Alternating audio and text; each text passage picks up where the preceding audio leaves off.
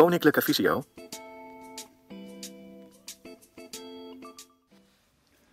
Hallo, mijn naam is Mark Stovers van Koninklijke Visio en ik ga je uitleggen hoe je met iemand kunt videobellen met FaceTime. En in deze video ga ik ervan uit dat FaceTime al op je apparaat staat en dat je ingelogd bent. Oftewel, dat je klaar zit om te kunnen gaan videobellen. Ik ga je deze uitleg geven hoe je kan bellen en gebeld worden met FaceTime op een iPad. Maar heb je een iPhone, dan zijn de handelingen in principe hetzelfde. De schermen kunnen een klein beetje afwijken. Werk je met VoiceOver, dan kun je deze video ook volgen. FaceTime is grotendeels goed toegankelijk met VoiceOver. En je zal in deze video niet steeds de VoiceOver stem horen, maar ik ga je wel vertellen waar je naartoe moet navigeren en wat je moet doen. Oké, daar gaan we dan. We gaan iemand bellen, of beter gezegd FaceTimen. En daarvoor start ik het icoon FaceTime. En er verschijnt nu een lijst in beeld van mensen waar je al eerder contact mee hebt gehad. En bovenin vind je een paar knoppen, de wijzigknop en de voeg toe knop. Heb je voice-over, veeg dan eens eventjes een tijdje door, de, door het scherm om te zien of er mensen zijn waar je al eens eerder contact mee hebt gehad. Gebruik je een iPad, dan ben je in het rechtervenster zelf al zichtbaar. Hallo? Bij een iPhone komt zoiets in het vervolgscherm. Er zijn nu meerdere manieren om iemand op te roepen en die ga ik één voor één behandelen. We beginnen recht toe recht aan, heel basic. In het startscherm vind ik rechtsboven de voeg toe knop. Dat is de knop met de plus. En die activeer ik als ik iemand wil gaan bellen. Dan moet mijn iPad natuurlijk wel weten wie dat is. Oké. In het scherm waar ik dan nu kom, kom ik op een invoerveld. Dat heet het aanveld. En misschien ken je dat wel uh, wanneer je een e-mail maakt. Het lijkt er erg op. Ik kan hier nu het telefoonnummer of het Apple ID mailadres invoeren van degene die ik wil bellen. En die persoon moet natuurlijk wel ook FaceTime gebruiken op een Apple apparaat. Nou, in verband met de privacy ga ik hier geen bestaand nummer invoeren, maar je ziet dat je hier wat kan invoeren. Ben ik klaar, dan druk ik op de Enter toets of de Return toets op mijn toetsenbord en dan wordt die persoon gebeld. Dat gaan we nu niet doen, want dat zal niet werken. Dus ik veeg even alles weer weg om je nog een paar andere manieren uit te leggen. Wanneer je namelijk iemand invoert, verschijnt onder het invoerveld een suggestielijst. In geval iemand in je contactpersonen staat of op een andere manier al bekend is op je apparaat. Je kent dit misschien ook wel als je een e-mail stuurt. In dit voorbeeld ga ik test typen.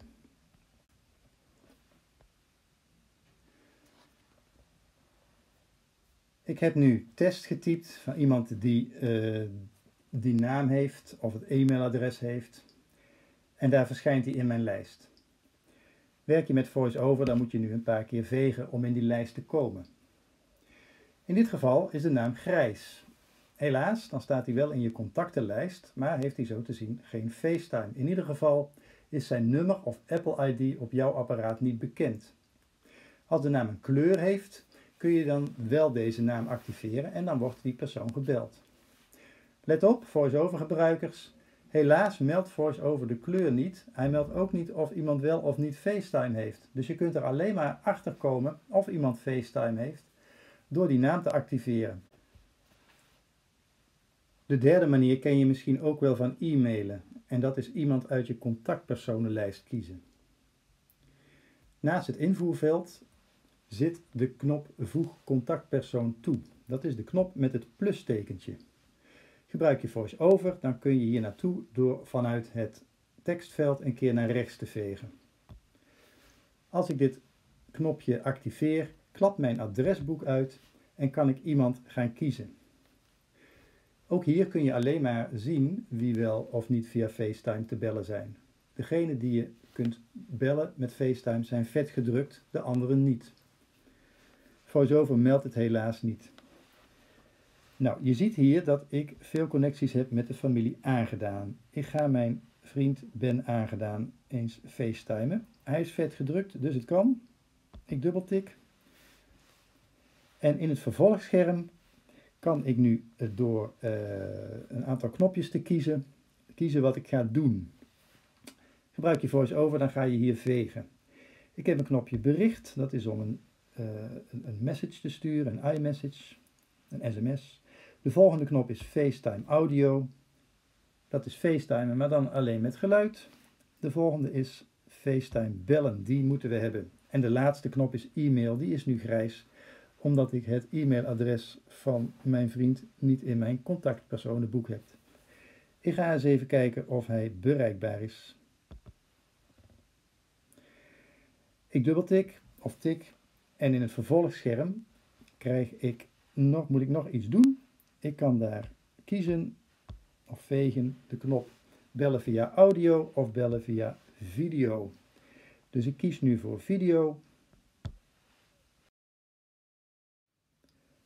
Nou, Ben en ik gaan nu lekker los in een gesprek. Ehm, dat hoor je niet, want dat is privé. Nee hoor. Uh, het wordt niet opgenomen door deze schermopnameapparatuur. Dus uh, dat gesprek moet je nog even te goed houden van me. Uh, wel is het zo, en dat is goed om even uit te leggen aan het eind van het gesprek, hoe wij dan ophangen. je kunt dat doen met een grote rode knop en die verschijnt eigenlijk pas als je een keer op het scherm tikt. Met VoiceOver zou je dan kunnen dubbeltikken om hem te tonen. Alleen die knop is wat lastiger te vinden als je VoiceOver gebruikt, ook vanwege alle andere geluid wat er is. Het is veel makkelijker om uh, op te hangen met VoiceOver wanneer je met twee vingers dubbeltikt op het scherm. Eigenlijk op dezelfde manier waarop je een telefoongesprek beëindigt. Nou, je hoorde Ben eigenlijk niet praten. Dat komt door de opname. Het wordt niet mee opgenomen. Dus het contact met Ben was uh, maar kort. In het echt kun je natuurlijk lekker met elkaar keuvelen. Um, nadat ik heb opgehangen, kom ik terug in het hoofdscherm van FaceTime. En misschien valt het je op dat nu uh, Ben aangedaan uh, in de lijst staat van de mensen met wie ik recent contact gehad heb. Sterker nog, hij staat bovenaan.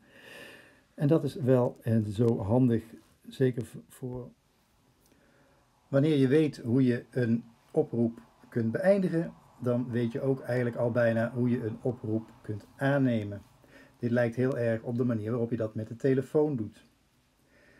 Wil je een oproep aannemen, dan druk je op de grote groene accepteerknop. En wil je hem weigeren, dan druk je op de rode weigerknop.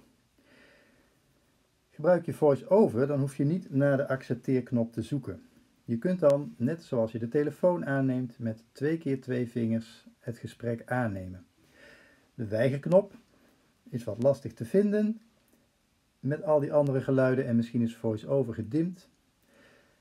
Er is wel een andere manier, maar het hangt ervan af wat voor apparaat je hebt. Wat je kunt proberen is de sluimerknop of de vergrendelknop een paar keer indrukken. En met een beetje geluk wordt je gesprek dan geweigerd.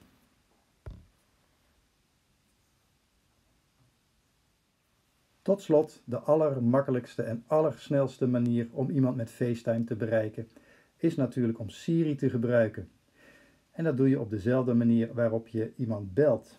Alleen in plaats van bel zeg je FaceTime. Dus in dit voorbeeld houd je de thuisknop ingedrukt en je zegt tegen Siri FaceTime Ben aangedaan. En dan wordt Ben gebeld.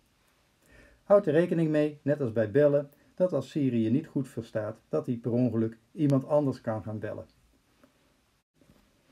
Goed, ik heb je nu de belangrijkste dingen van FaceTime uh, laten zien. Hoe je met iemand contact legt, hoe iemand anders met jou contact legt, hoe je kan opnemen en ophangen. Je hebt daarmee de basis van FaceTime onder de knie. Het enige wat ik je nog wil vertellen is, stel dat je een tijdje niet wil FaceTimen, dat kan. Dan moet je bij de instellingen app wezen.